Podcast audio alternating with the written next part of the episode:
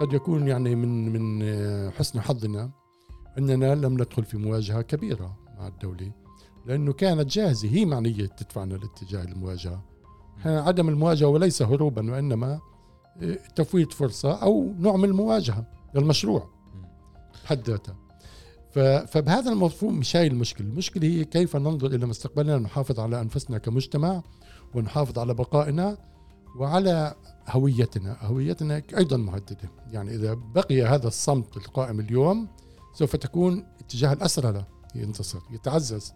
ولكن في غزة أن يتم قطع تمويل عن مؤسسة إنسانية تخدم آه، ما يزيد على مليوني نازح في قطاع غزة ولاجئ هذا قرار آه، غير مسؤول آه، قرار ينافي المواثيق الدولية القانون الدولي الإنساني.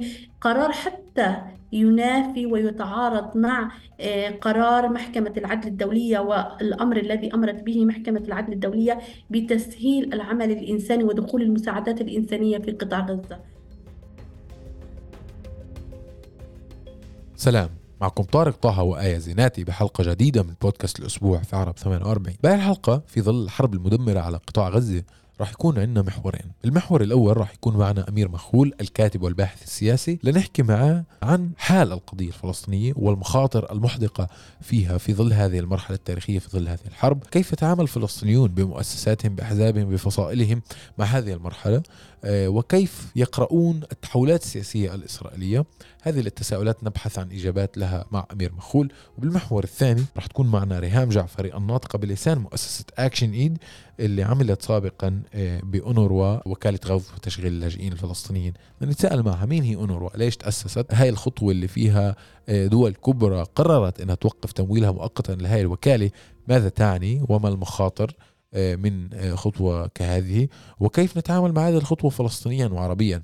كونوا معنا. تنسوش تعملوا لنا متابعة وتبعثوا لنا مقترحات لحلقات مقبلة. يلا.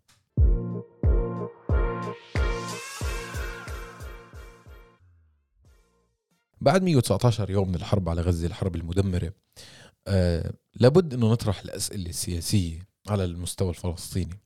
لطالما أنه الإسرائيليين والأمريكان والأوروبيين مشغولين بسؤال اليوم التالي سياسيا آه وكأنه آه في وصاية على الشعب الفلسطيني وهي بتقرر مستقبله السياسي. اليوم آه بدنا نطرح هاي الأسئلة مع الباحث والكاتب السياسي أمير مخول لنحاول نفهم واقعنا الفلسطيني سياسيا كيف بقرأ بالبداية الواقع السياسي الإسرائيلي ومن ثم بنتفرع للتساؤلات حول الواقع الفلسطيني الفلسطيني. مرحبا أمير. مرحبا فيك.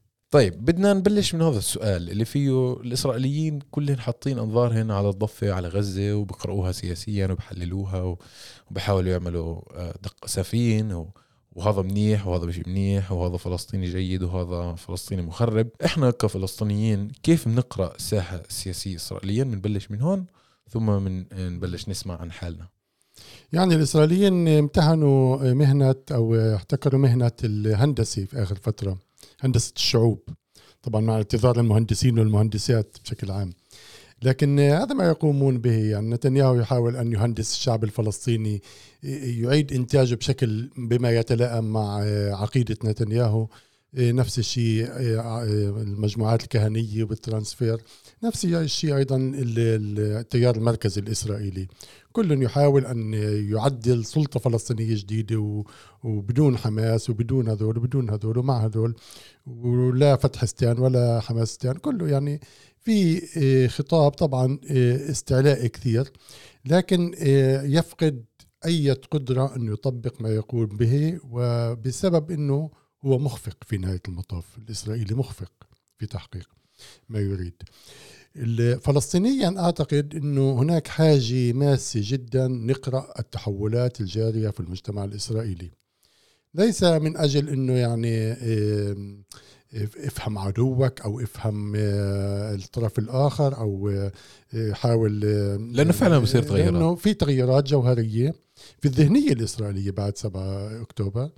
وهي بالأساس في كشفت يعني هي تحولات جارية أصلا لكنها كشفت عن التحول باتجاه الكهنية والصهيونية الدينية التي تتغلغل في داخل اليمين الإسرائيلي أوسع بكثير من حدود أحزابها. يعني هناك لو نظرنا إلى آه، مؤتمر ال- ال- الاستيطان والترانسفير رأينا أنه كم كبير جدا من الليكود كانوا من الجمهور. وعدد كبير آه، للغاية من وزراء الليكود وأعضاء كنيست بما فيهم وزير اللي شريك في كابينت الحرب آه، حايم كوهن آه، حايم كاتس. فعمليا هذه هناك سطوة عم تكون من الصهيونية الدينية أيضا على أحزاب مثل أجودات إسرائيل أو اليهودية التوراه اليوم ومحاولة أيضا يسيطروا في داخل شاس. لكن في شاس هناك يعني نوع من الصراع القوى يعني لأنه يعرفوا أنه جمهورهم ممكن يميل لهي الأهواء لكن الخوف آه، يفقدوا سيطرتهم. نفس الشيء ب- بالأحزاب الحريدية الأخرى. لكن الأحزاب الحريدية الأخرى استسلمت أكثر. لكن الذهنية الإسرائيلية مهمة لأنه هذا تعني تطبيقها سيكون فلسطينيا بهذا المفهوم. يعني إذا كانت نزعة الاستيطان إسرائيليا ت- تتعزز معناها سيكون هناك استيطان إذا تحول التواجد العسكري إلى احتلال سيكون استيطان في غزة. حتى لو كان نتنياهو يقول غير ذلك وحتى لو كان آخرون يقولون غير ذلك. نفس الشيء في شمال الضفة. نفس الشيء في الضفة سيتعزز مشروع الاستيطان. لذلك هذا من نوع من التحديات التي يجب أن نقرأها فلسطينيا أن هناك تحدي كبير جدا حول مستقبل إيه، فلسطين ككل وحول إيه، إمكانيات حق تقرير المصير للشعب الفلسطيني. نفس الشيء إحنا في الداخل. يعني إذا كانت هذه النزعة هي التي تسيطر على كل المناحي في الحياة يرافقها ما كان يسمى مجتمعا مدنيا مثل الجامعات مثل ال- النقابات مثل ال- ال- القطاع الخاص المشغلين والمصارف البنوكي وغيرها كلها تتحول إلى آه، عسكر في تعاملهم معنا. وفي استباحة كل حق آه، آه، في يعني ما كان آه، يعتبر حقا للتعبير عن الرأي أصبح في طور دعم الإرهاب في مفهوم مهم. فإحنا يعني هذه تحديات فكمان كمان إحنا. بالداخل فلسطينيا لازم كمان نواكب ونقرأ التغيرات السياسيه الإسرائيلية وبناء عليها شو اللي مفروض يعني لازم يكون؟ نقرأ الجهتين نقرأ التغيرات الس- السياسية الإسرائيلية نقرأ الوضع الفلسطيني ونقرأ حالنا ضمن الواقع الفلسطيني أو صحيح وبناء عليها كيف يعني ونحدد ماذا علينا نفسك؟ أن نعمل إحنا يمكن أصعب تحدي أمامنا هو ضعفنا عن آه، عن عن وضعفنا بشكل عام نقطة مم. يعني مم. إيه، ودخلنا هذه الحرب أو جاءت علينا هذه الحرب ونحن في أضعف في أضعف وضع والآن هذا يتراكم مع الوقت وتحول إلى حالة شبه ثابتة من الرقابة الذاتية من الإسكات الداخلي الذاتي وطبعا فلسطينيا الوضع في الضفة أعتقد معقد أكثر من وضعنا إحنا لأنه هناك مستهدفين يوميا في مسعى لاجتثاث الحضور الفلسطيني من بالذات في المخيمات وفي المدن آه، بالذات في شمال الضفة من أجل آه، تصفية هذا. يعني خلق أيضا وضع في الضفة الغربية يتناسب مع ذهنية آه، آه، خطة الحسم التي يفكر فيها سموتريتش. لأن الفلسطينيين في نهاية المطاف يجدوا أن الخيار الأفضل لهم هو الترانسفير الطوعي ما يسمى. مم. وهو طبعا لا يوجد شيء- طوعي فيه صحيح. لما بتخليلوش آه، ظروف آه، الفاشيين.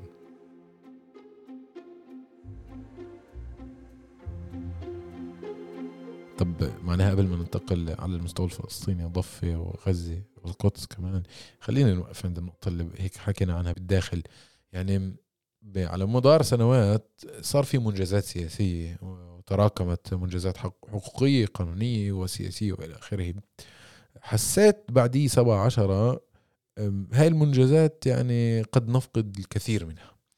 بمعنى السقف اللي رفعناه مدنيا وسياسيا آه، انخفض وسوف ينخفض أكثر. بالتالي هذا هاي الحال بحاجه إلى مواجهة إنه اللي حصلناه مش لازم نخسره. هذا سياسيا على مستوى الأحزاب اللي هي فاعله سياسيا اليوم. شو متوقع منها؟ شو متوخى منها؟ هل تمارس نفس اللعبه بنفس الأدوات؟ هل لازم تعمل رؤية جديدة وبناء عليها شو ممكن يصير؟ عشان كمان تحشد الناس معها. تاريخيا إنجازات عظيمة. حقيقة يعني من كل من ينظر إلى تاريخ الفلسطينيين في الداخل يرى إنه في إنجازات عظيمة. أولها معركة البقاء التي تلت 48 النكبة. والتي عمليا كانت أهم معركة قد تكون غير يوم الأرض يعني بعدين في في الدفاع عن في في الدفاع يعني على عن وجودنا الجماعي. إيه، في في البقاء. وهو لا يزال الشوكة الأصعب أمام المشروع الصهيوني في كل تجلياته في كل تياراته والذي لا يستطيع أن يتجاوزها في الداخل عم بحكي هسه. طبعا لا يتجاوزوا قضية فلسطين. لكن هناك إنجازات كبرى يعني في مستوى إذا بناخذ اليوم القطاعات الطبقات الوسطى الشرائح الوسطى الجامعات المستشفيات المهن المختلفة. في هناك وجود فلسطيني. الهوية والهوية طبعا طبعا. إيه، يعني إيه، عظيم بكل معنى المقاسات واحيانا أكثر بكثير من نسبتنا السكانية. وهذا ليس بفضل السياسة وإن رغما عن السياسة. يعني لازم دائما نشوفها بهذا الشكل. ما حدا شغل آه، برمبم 40% مستشفى رمبم آه، مشان آه، سياسي اتجاه العرب وإنما رغم السياسة ضد العرب اشتغلوا هالقد يعني وهي كفاءات. وطبعا موضوع الهوية موضوع الشباب موضوع الحركات كل هذا يدخل هون. في المقابل التوجه اليوم يعني بعد 17 هو يشبه التعامل في السجون. وأقصد في السجون ليس بالتعذيب وهيك لكن في مفهوم إنه كل حق انجزناه أنجز تاريخيا يصبح إيه، إيه، غير مفروغ منه.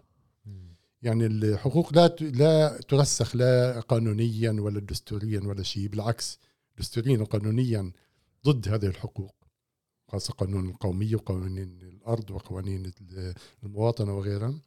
لكن في نهاية المطاف هناك واقع أنه إيه، كل ما أنجزناه أصبح في ذهنية الحاكم اليوم في إسرائيل والحاكم لا أقصد فقط الحكومة أقصد يعني على مستوى منظومة المنظومات إيه، الإعلامية الاجتماعية التعليمية كله إيه، والتشغيلية أنه أصبح أنه غير مفروغ منه وغير غير مضمون. وهذا تحدي كبير جدا. هل سنعيد نفرض أنه هذا يكون مضمون أم لا؟ وهذا لا نستطيع أن نتنازل عنه. لأنه إذا تنازل عنه نتفكك كمجتمع. هذا ليس قضية شكلية. الدفاع عن العمال الدفاع عن عن المطرودين الدفاع عن الطلاب العرب الدفاع عن كل شيء.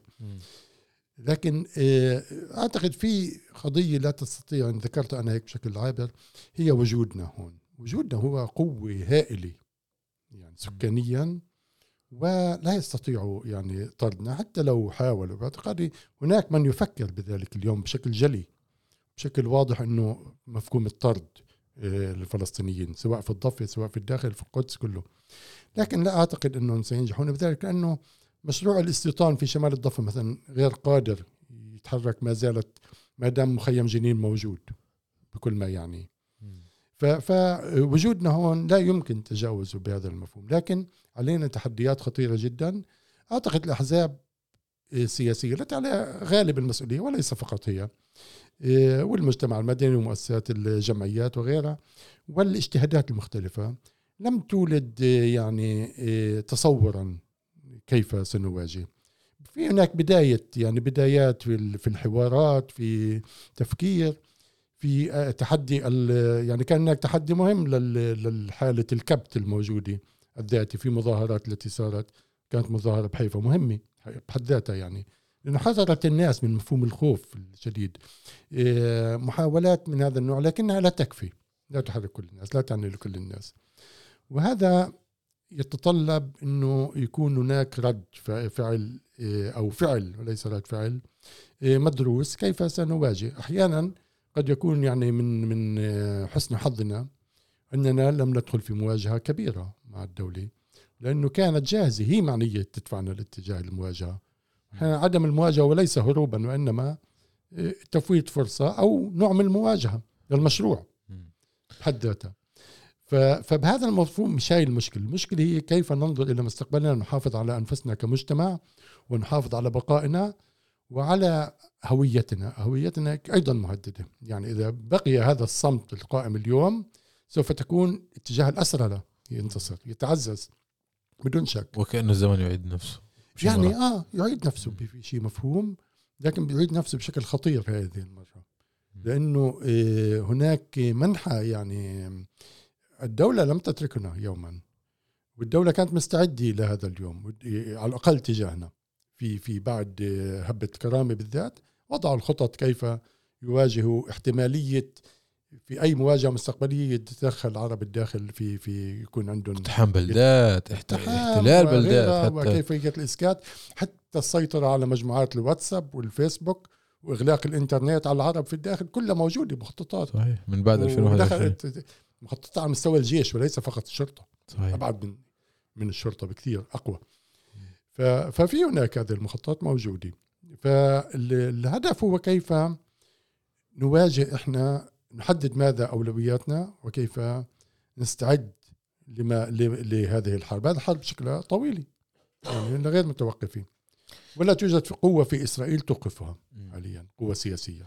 طب أمير إذا بدنا هيك نعمل زوم اوت شوي نتفرج على الساحه الفلسطينية ككل م. واضح إنه بالداخل وكانه بنقاشنا بصف إنه في تحديات خاصة وطبعا في تحديات خاصة كمواطن كل محل. هذا في بالضفه تحدياتها في غزة تحدياتها القدس كمان عالم لحالها لكن بديش أقول اليوم التالي بدي أحكي عن اليوم الحالي فلسطينيا هل السلطة في الضفة الغربية إيه، اللي على رأسها أو بمعظمها حركة فتح يعني تنتظر فعلا اليوم التالي لما بعد الحرب لإسرائيل أن تنجز إيه، منجزاتها ثم أن تنخرط بنقاش سياسي أم إنه في يعني في رؤية فلسطينية في حديث على الأقل إنه تعالوا نجتمع بهالبيت الواحد ونعمل حوار سياسي. وشو المتوقع؟ أو شو المتوقع من هيك حوار؟ بين مثلا حماس وفتح خلينا نقول أكبر تيارين سياسيين فلسطينيين. آه، فقط هيك ملاحظة عابرة لموضوع إنه عندنا وضع خاص. الخصوصية الفلسطينية خصوصية كل مجموعة وليس نحن يعني إحنا ما عندنا استفادة. هذا ما بهاي. قصدته أنا. آه لا هذا لا هذا آه الف- آه آه. أكيد. بس للتوضيح. إيه، أعتقد فلسطينيين إحنا بمأزق كبير جدا. إيه، لا فتح عند تصور ولا حماس عند تصور ولا الشعبية ولا الجهاد. كل النظام الفصائل الفلسطيني قاصر إنه يقدم إيه، تصورات. قد لا يكون اهم أهم شيء هو التصور لأنه يعني هذا اجى يعني تعالوا قدموا تصور. آه وخلص يعني وانتهى قد يتم الانتظار حتى تحسم الأمور ويتم الت- التصور. هي أيضا طريقة تفكير وهذا ما يتمناه يمكن أكثر حماس اليوم يعني ما بدنا نناقش اليوم ننتظر الآخر. فتح كانت في أو السلطة بدأت في هذا الاتجاه لن ننتظر ما بعد نهاية الحرب. إيه، لأنه هذا شرط يعني قوة ضاغطة استخدام القوة ضاغطه لكن تراجعت لأنه في هناك ضغوطات دولية إنه إيه، العالم اكتشف إنه في في خلال الانقسام الفلسطيني راهنت إسرائيل على الانقسام بشكل استراتيجي واضح مش مخبى آه. يعني آه. العالم ما إيه، كان أميل إنه للسلطة الفلسطينية تعال نقول العالم الغربي إسرائيل كانت أميل إنه تكون حماس لأنه حماس ليس إنه بيثقوا بحماس أو بفضلوها سياسيا لكنها تريد في نهاية المطاف هدنة ولا تريد حلا دائما مع إسرائيل. لذلك ممكن يعني المناورة ونتنياهو لا يريد سلطة دولة فلسطينية ولا بأي شكل من الأشكال أو أو اليمين الإسرائيلي الصاعد والمتجذر طبعا. فأعتقد أنه القصور الفلسطيني هو قصور بنيوي وليس فقط أنه يعني هذا الطرف ما بدي أحكي اليوم السلطة الفلسطينية هي رهينة ال- القرار الدولي. بدون شك. شو يعني رهينة القرار الدولي يعني إذا العالم الغربي بدأ نقاش يعني إذا سمعنا وزير خارجية بريطانيا دافيد كاميرون اللي بيحكي عن عن دولة فلسطينية يعني عن مخرج يوصل إلى دولة فلسطينية أو ضي يضمن دولة فلسطينية. فتحول يعني الحزب ال- اليسار البريطاني لم يصل إلى هذا الموقف. أو التحولات التي تشير تشار إليها في الولايات المتحدة في الإدارة الأمريكية. بلينكن لكن هذه يعني يجب أن يكون مشتقات عن الوضع الفلسطيني وليس أن تحدد الوضع الفلسطيني والموقف الفلسطيني. مشتقات يعني أقصد إنه لو في حالة فلسطينية الفلسطينيين يطرحوا إيه، البديل حالة فلسطينية موحدة. آه إيه، المخرج الوحيد كان ممكن. مم. لكن لا يزال الانقسام سيد الموقف فلسطينيا أيضا. في ظل الحرب. حتى في ظل الحرب طبعا. وهناك مناورات وهناك أيضا يعني مساعي يعني نفس الوقت يعني لا للتوحيد وهناك أيضا مناورات ل- لتعزيز بتطلع أي تيار وكيف كل واحد بيشتغل. لكن النظام الفصائلي الفلسطيني أعتقد هو رهينه حاله غير قادره أن تنتج تصور كيف سنخرج من هذه الحرب اليوم. ولا يريد أن يجتمع جماعيا. إيه، وبالذات الفصيلين الأكبرين. إسا إنه إنه إيه، هناك كان تحول مثلا في ورقة حماس الأخيرة. مهم تحول يعني في في لغته في في نصه. وفي في المفردات. حاول يتبنى خطاب وطرح ومفردات حركة التحرر الوطني. ما أعرف قديش هذا يعني سارع على كوادر حماس. لكن مهم. يعني بحد قد يكون. مثلا هي رسالة لفتح مثلا؟ ممكن تكون رسالة لفتح ممكن تكون رسالة للعالم أيضا. هي للعالم آه، صحيح. يعني هي إنه يعني ما تقضوا علينا بهذا المفهوم. نوع من الحماية المعينة سياسيا طبعا. إيه، إضافة للوضع على الأرض. بس أنا عندي سؤال. آه، يعني أي سلطة أو أي دولة يعني خياراتها بتح... تحسب بناء على الربح والخسارة بشكل عام يعني. السلطة الفلسطينية آه، حتى في ظل آه، عدم انخراطها بالحرب في ظل آه، يعني كل العلاقات الأمنية والتنسيق الأمني مع الاحتلال وإلى آخره أو حسن السلوك إلا إنه الضفة الغربية مناطق السلطة خصوصا مستباحة كمان إسرائيلية فعلى مستوى إذا بدها تتخذ خيارات بناء على الربح والخسارة هي خسرانة يعني فبالتالي على ماذا تعول السلطة الفلسطينية؟ يعني على ماذا تعول؟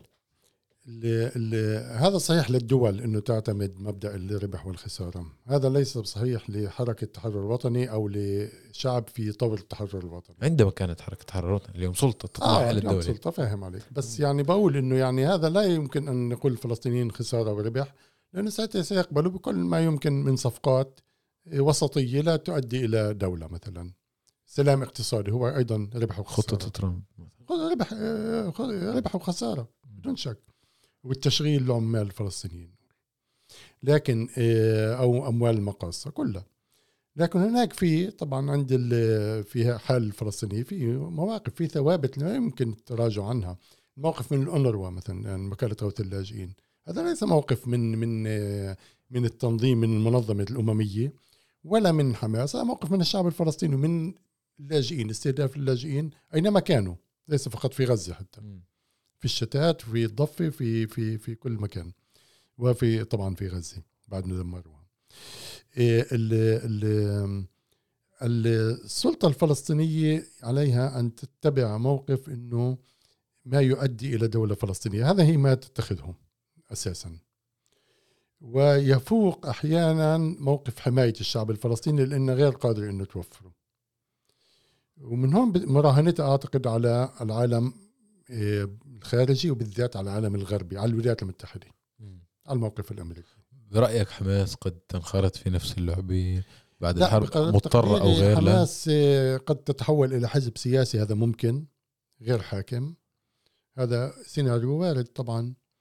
آه، ليس فقط بسبب ما يقوله الغرب بسبب فلسطينيا قد يكون هذا المطلب يعني. آه، حماس تلقت ضربة ضخمة يعني مش إنه الدنيا بأمان. نترك خطاب ال- البطولة يعني اللي هو مهم قد يكون معنويا لكنه ليس هو الواقع. الواقع إنه دمرت غزة. دمرت بنية السكانية البنية المعمارية البنية الجغرافية. آه، الإنسان. يتحدثون إنه غزة لم تتأثر من ناحية المساحة لكنها تأثرت جدا بالمساحة للفلسطينيين. الفلس- الفلسطينيين اليوم لا يعيشوا آه، في كل غزة يعيشوا في أطراف في بؤر. يمكن في 25% منها. في يعني لا يعني تجمع اليوم الفلسطيني في رفح وفي خان جنوب. خان يونس. للجنوب هو أغلب سكان غزة أغلب سكان شمال غزة موجودين غير. تحكي طبعاً على هي- 2 مليون. آه فهي عمليا جغرا... آه، الجغرافيا لم تتقلص آه، لقطاع غزة رسميا منطقة لكنها المأهولة تقلصت على الفلسطينيين مفتوحة للاحتلال. فهذا وضع صعب جدا يعني آه، ويجب أن نعترف فيه إنه هذا ثمن إذا نحكي ليس فقط ربح وخسارة حتى حتى بمفهوم يعني الثمن اللي ممكن يدفعه شعب حتى لو كان بده يواجه الاحتلال. فكحركة سياسية حماس أو كحزب سياسي غير حاكم آه، بإرادة فلسطينية عم تحكي ولا مثلا بإرادة ضغوط دولية لا لا يجب أن يكون ذلك بإرادة فلسطينية لأنه الضغوط الدولية لن تأتي بأي شيء ممكن للفلسطينيه بمفهوم أي نوع سلطة وسلطة محسنة وسلطة مش محسنة كأنه الأمريكان مشغولين بالفساد بغزة. وهن عم بيزودوا إسرائيل بأحدث أسلحة بالعالم عشان في فساد. غطاء حربي حتى يحاربوا الفساد ويقولوا بدناش فتحستان ولا حماستان لا.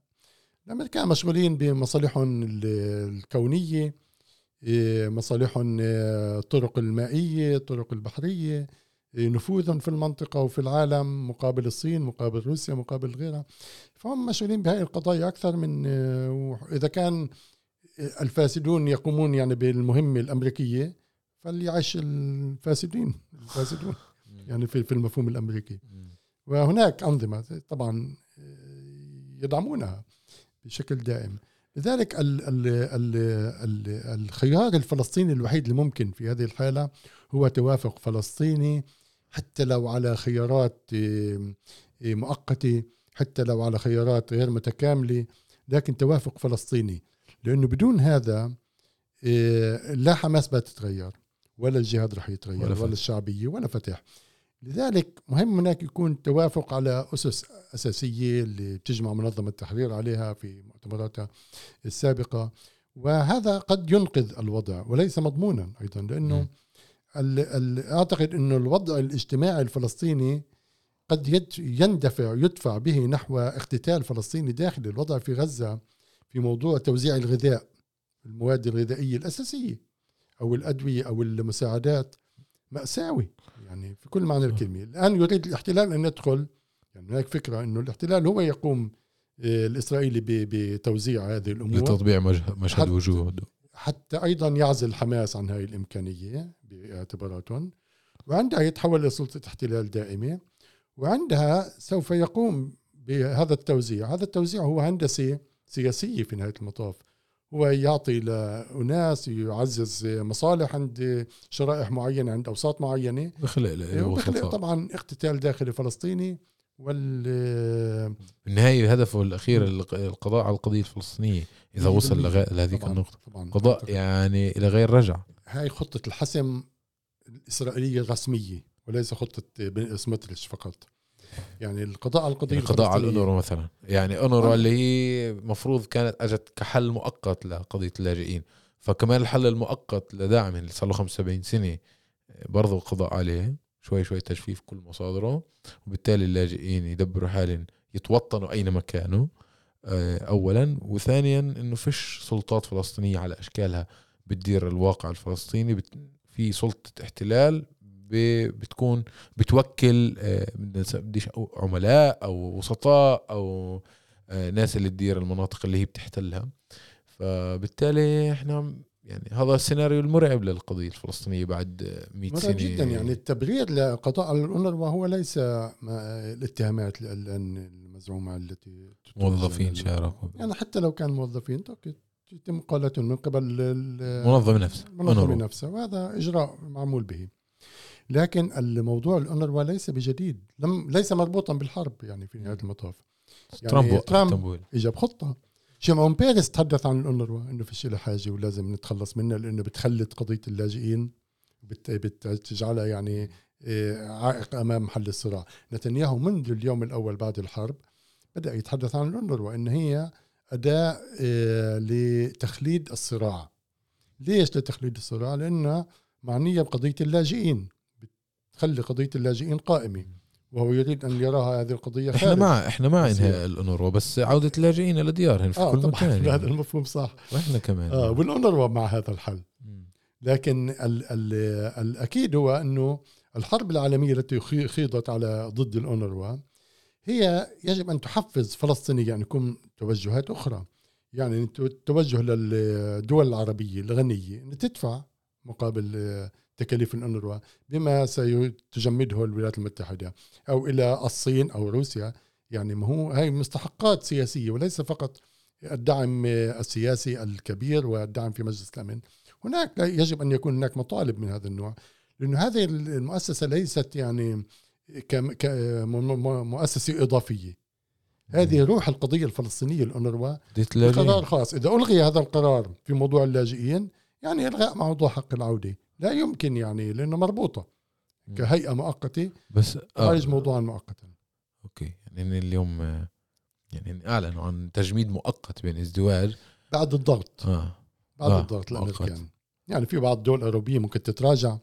لكن آه، آه، التجميد المؤقت هذا أيضا يعني آه، ناقوس خطأ.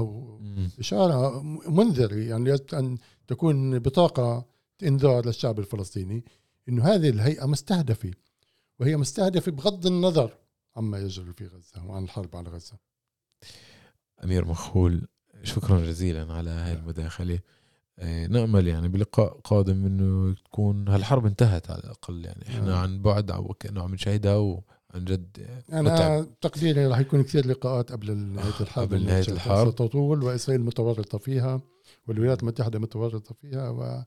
ونحن متورطون فيها. صحيح متورطون آه، بدنا ولا بدناش. شكرا كثير أمير على. اللقاء يعطيك ألف عافية.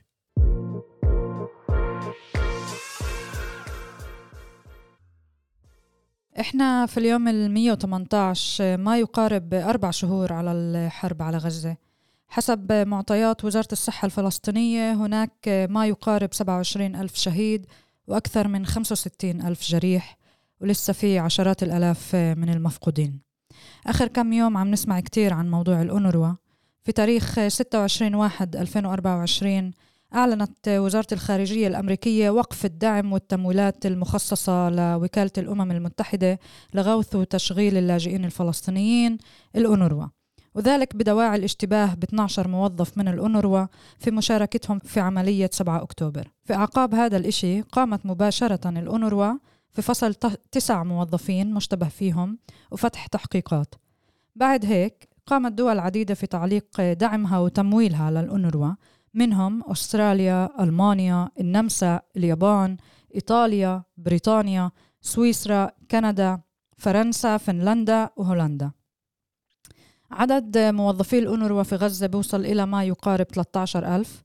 يذكر إلى أنه تم قتل أكثر من 150 موظف للأونروا خلال هاي الحرب اللي ما زالت مستمرة. شو هي الأونروا وليش تم تأسيسها؟ شو معنى هذا التحريض والاستهداف الجماعي؟ وكيف رح يأثر هذا الإشي على اللاجئين الفلسطينيين؟ وهل هناك خطر بحدق بكل ما يتعلق في حق العودة؟ بتهمني الإشارة إلى أن هناك أكثر من خمسة مليون وتسعمائة ألف لاجئ فلسطيني بتتقدم لهم خدمات ودعم وحماية من قبل الأونروا.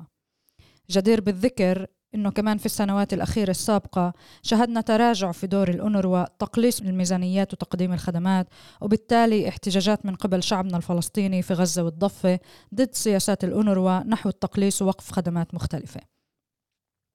معي في المحور ريهام جعفري الناطقة بلسان المؤسسة الدولية أكشن إيد واللي كانت كمان تعمل في السابق في الأونروا مرحبا ريهام.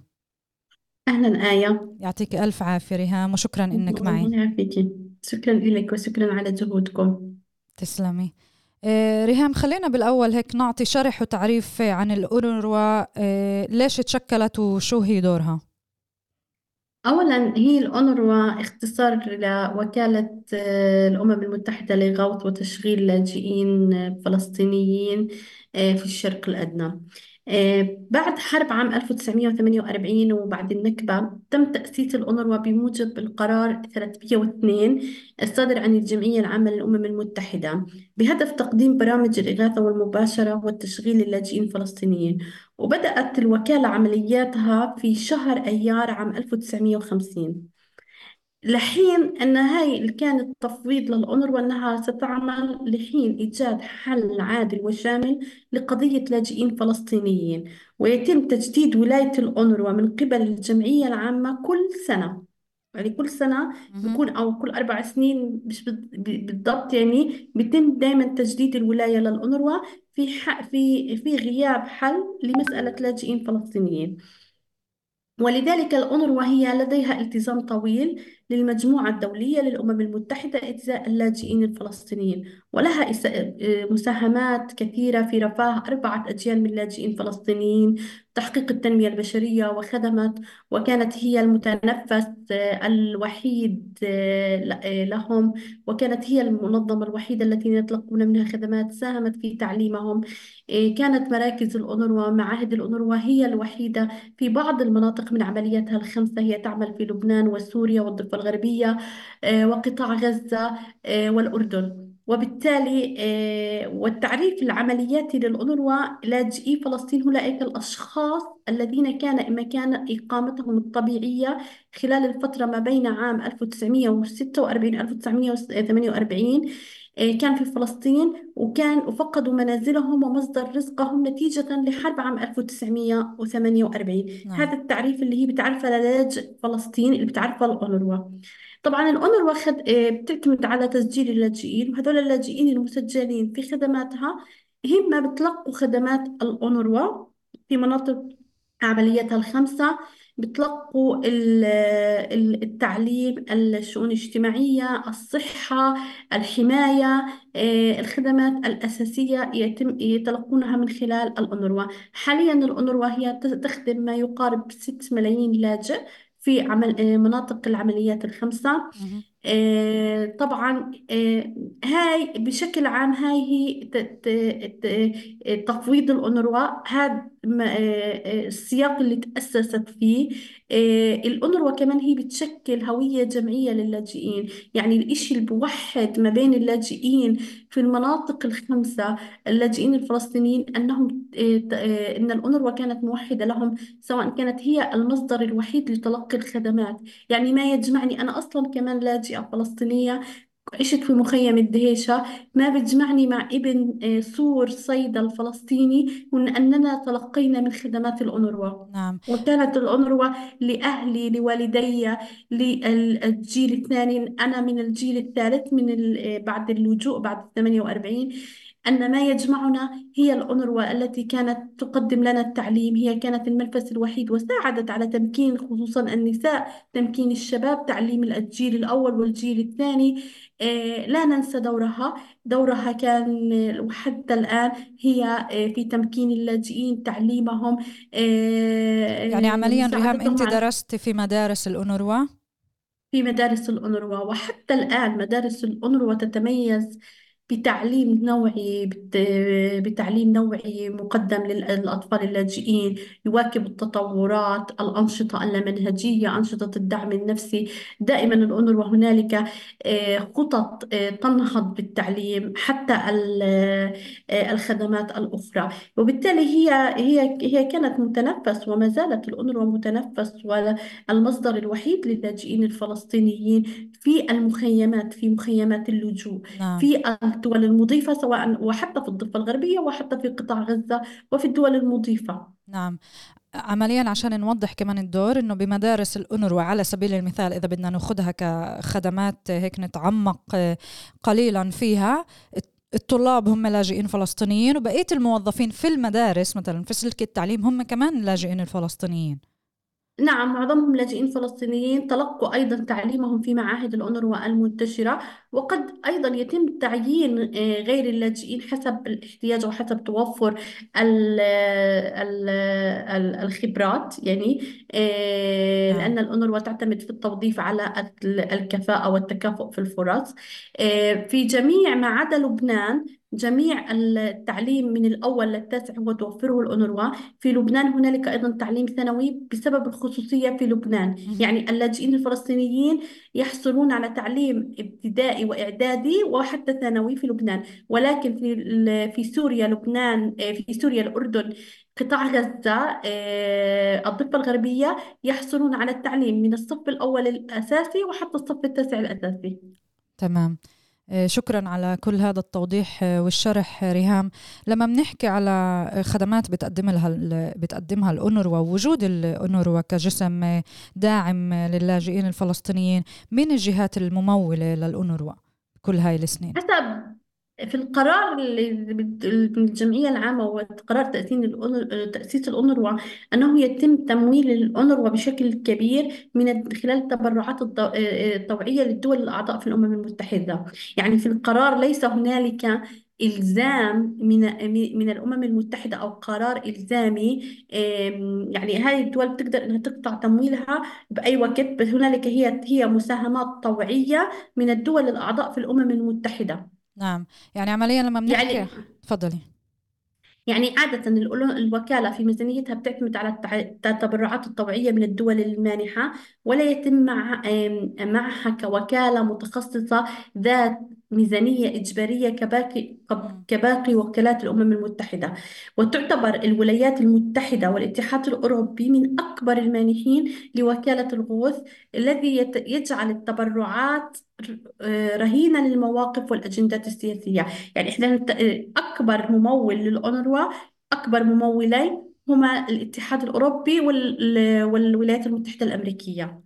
نعم وعمليا بنحكي إنه الأونروا خضعت في السنوات الأخيرة لتشديد لفحص يعني إذا بدنا نحكي حتى على سياسة التقليصات من قبل الأونروا في السنوات السابقة كيف إحنا بنوصف هاي السياسة وهل هي ناتجة عن تشديدات وفحص للدول المانحة الأساسية كمان بالأساس؟ هي التقليصات هي بتنعكس على الخدمات. عادة التقليصات في الأونروا آه، بتكون نتيجة لتقليصات في الميزانيات وفي الأموال المتوفرة لديها. نعم. يعني آه، للوكالة. عادة الوكالة تلجأ إلى هذه التقليصات بحسب التقليص في الميزانيات والتبرعات التي تصلها. ولذلك يتم تقليص بعض الخدمات ويتم تقليص بعض الموظفين آه، بسبب الوضع المالي في الوكالة. وهنالك أيضا آه، طبعا السياسات الحيادية للموظفين النشاطات على وسائل التواصل الاجتماعي.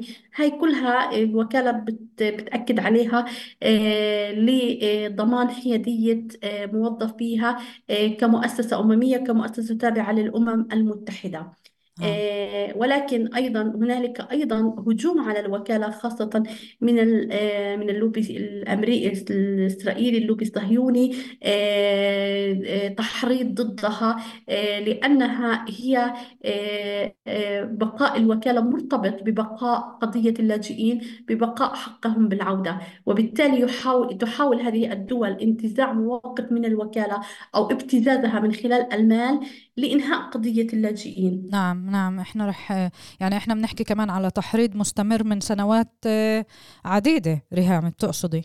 نعم ولكن آه، آه، يعني لنكن واضحين إن موظفين الوكالة يعني ما يربطهم وما يجمعهم خلال في العمليات الخمسة التفاني الالتزام الحيادية يعني حتى أن النشاط على التواصل الاجتماعي هو لا يعبر عن صفات الكثيرين منهم. يعملون في ظروف صعبة وخاصة في غزة في لبنان على تقديم الخدمات. آه، وكما رأينا في غزة يعني تحت القصف عم بواصلوا إيصال المساعدات إيصال الخدمات تقديم أنشطة الدعم النفسي والاجتماعي. آه، الأونروا في غزة هي أكبر جهة آه، إنسانية عاملة في قطاع غزة آه، ولا يمكن لجميع المؤسسات الأممي الأممية والمؤسسات الإنسانية في الأراضي الفلسطينية أن تحل محل الأونروا. هلا رح نحكي على هذا السيناريو في حاله فعلا يعني تم تفكيك الأونروا. وإذا بدنا نحكي يعني كيف بيأثر كل هاد ما قبل يعني السيناريو الأخير اللي هو تفكيك الأونروا حاليا الوضع القائم كيف رح يأثر برأيك هذا على اللاجئين؟ وشو يعني شو مصيرهم بكل ما يتعلق بالخدمات الحماية؟ الدعم وخاصة إنه إحنا بنحكي إنه ما زال هناك لاجئين فلسطينيين يعني إحنا عم نقول ما يقارب 6 مليون لاجئ وإذا بدنا نحكي اليوم في يعني مفاهيم اليوم آه، وفي أعقاب الحرب المستمرة الحالية على غزة إنه إحنا كمان عم تنتج لاجئين جدد في هاي الحرب فكيف ممكن هذا كله نعم. يأثر عليهم؟ آه آه آه للأسف القرار اللي كان من 15 دولة من 15 حكومة بتعليق تمويلها للأونروا هو قرار مجحف قرار ظالم قرار متهور آه، يشكل حكم إعدام آه، لما يزيد على 2 مليون لاجئ في غزة. نحن نحكي عن عن قطاع غزة. وبالتالي هذا القرار وليس في غزة هذا القرار سيؤثر على الخدمات المقدمة لجموع اللاجئين في مناطق عمليات الوكالة الخمسة آه، في الضفة الغربية في لبنان في سوريا في الأردن. ولكن في غزة أن يتم قطع تمويل عن مؤسسة إنسانية تخدم آه، ما يزيد على مليونين نازح في قطاع غزة ولاجئ هذا قرار آه، غير مسؤول قرار ينافي المواثيق الدولية القانون الدولي الإنساني. قرار حتى ينافي ويتعارض مع آه، قرار محكمة العدل الدولية والأمر الذي أمرت به محكمة العدل الدولية بتسهيل العمل الإنساني ودخول المساعدات الإنسانية في قطاع غزة.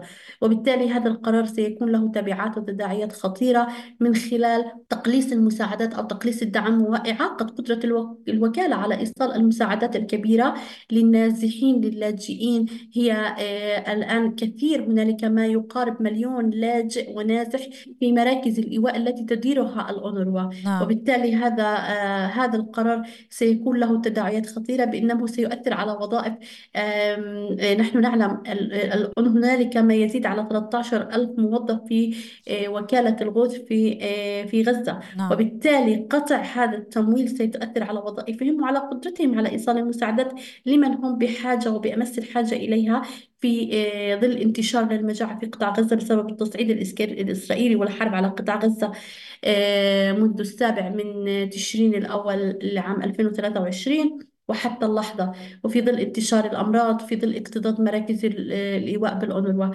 وبالتالي هذا القرار سيكون له تداعيات خطيرة. وأن هذا القرار أيضا يناقض وينافي مواقف هذه الدول التي أعلنت مسبقا بضرورة دعم العمل الإنساني في قطاع غزة. نعم جدير بالذكر فعلا ريهام كيف ما ذكرتي انه وقف الدعم اجى تقريبا مباشرة بعد قرار محكمة العدل الدولية وهو يعاكس يعني فعلا شو تم إقراره هناك بالمحكمة. وبالإضافة جدير بالذكر أنه في فعلا أعداد هائلة من النازحين واللاجئين الموجودين بمراكز الإيواء وهذا بشكل خطر حقيقي على مراكز الإيواء ووجود النازحين والنازحات هناك إضافة كما ذكرتي للمجاعة. هيك آه، للاختتام وبنقطة اللي أنت ذكرتيها بموضوع تفكيك آه، يعني الأونروا ككل في في الدول الثانية اللي بتشتغل فيها الدول العربية فيها مخيمات لجوء يعني إذا بدنا ناخذها بهذا المنظور فهل هاي التطورات ممكن تكون لها فعلا تبعات جدية ومصيرية على قضية اللاجئين وحق العودة بالتحديد ومحاولة تفكيك والقضاء على كل ما يتعلق بحق العودة ريهام؟ يعني الدول المضيفة للاجئين لازم أن يكون لها تحرك ودور فعال في ضرورة رفض هذه القرارات ورفض هذا رفض وقف آه، التمويل للأونروا آه، لأنها هذه الدول أولا هي غير قادرة على المستوى السياسي على الإنساني أن تحل محل الأونروا يعني لا تستطيع يعني لا يمكن ولا يجوز حسب القانون الدولي وحسب آه، قرار حق العودة وحسب القرارات الأممية أن يتم توطين هؤلاء اللاجئين الفلسطينيين. وبالتالي هذه الدول يجب والحكومات أن ترفض هذا القرار آه، وأنها أن تصر على أن يتحمل آه، المجتمع الدولي مسؤوليته إزاء الأونروا وإزاء تعزيز دور الأونروا لحين إيجاد حل عادل وشامل لقضية اللاجئين حسب القرارات الأممية والمعاهدات والاتفاقيات الدولية. وبالتالي يعني آه، وأيضا على المنظمة والسلطة الفلسطينية والجهات الممثلة للاجئين أن آه، أن تضغط آه، وأن يكون هنالك حملة شاملة وكبيرة لضرورة إلزام هذه الدول عن تراجع عن دورها وقرارها بوقف التمويل. لأن هذا يتنافى يتنافى مع القرارات الدولية. ويساعد في آه، آه، في آه، تقليص أو حتى إنهاء دور الأونروا ولكن هو الأونروا لا يمكن انهائها إلا بقرار من الأمم المتحدة. قد يكون لهذه التقليصات قد يكون لهذا الابتزاز السياسي أثر على الخدمات ولكن اللاجئين يجب أن يكون لديهم حل عادل وشامل تبعا للقرارات الدولية. نعم فهيك أنت كيف بتشوف السيناريو القريب قريب بعيد يعني ما يسمى؟ السيناريو هو أن يكون هنالك سيكون كثير من المعاناة سيتحملها اللاجئون الفلسطينيين وخاصة في قطاع غزة.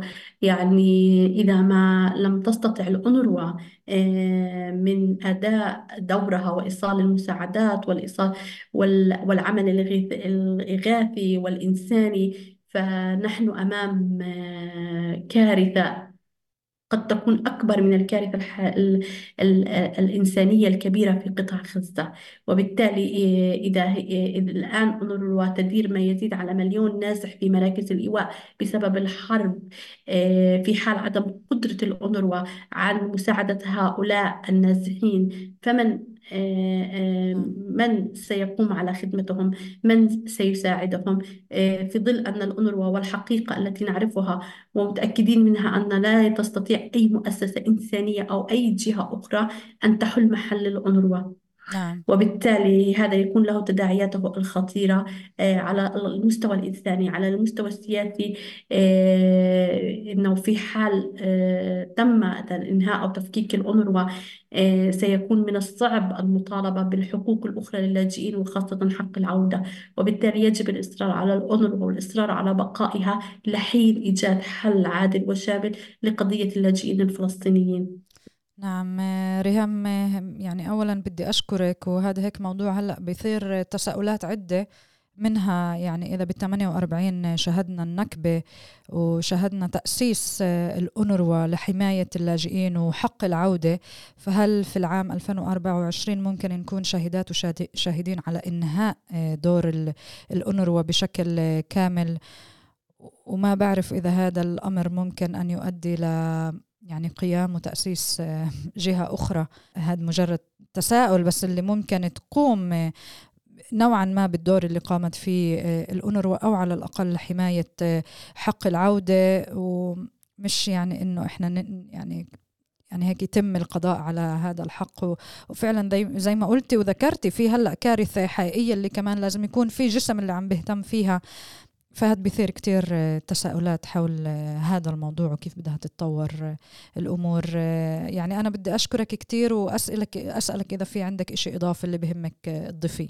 أنا اللي بنضيفه إنه الأونروا هي أكبر مؤسسة ويجب دعمها ويجب تعزيز دورها ويجب حماية العمل الإنساني سواء الأونروا والمؤسسات الأممية والإنسانية الأخرى العاملة في الأراضي الفلسطينية لأنها هي تطلع بدور كبير هام جدا ويجب تسهيل دخول المساعدات ويجب أن لا يتم تسييس العمل الإنساني. المجتمع الدولي يجب أن يحمي العمل الإنساني بعدم تسييسه وعدم استخدام المال السياسي للابتزاز. نعم. مهم جدا. ريهام أشكرك جزيل الشكر. شكرا على إعطائي هذا الوقت. و إيه، هاي الثقة بأنه نتداول الموضوع بعرف قديش بتشتغلي صعب بهاي الفترة وكل الوقت فيعطيكي ألف ألف عافية وتحية يعني لإلي منك.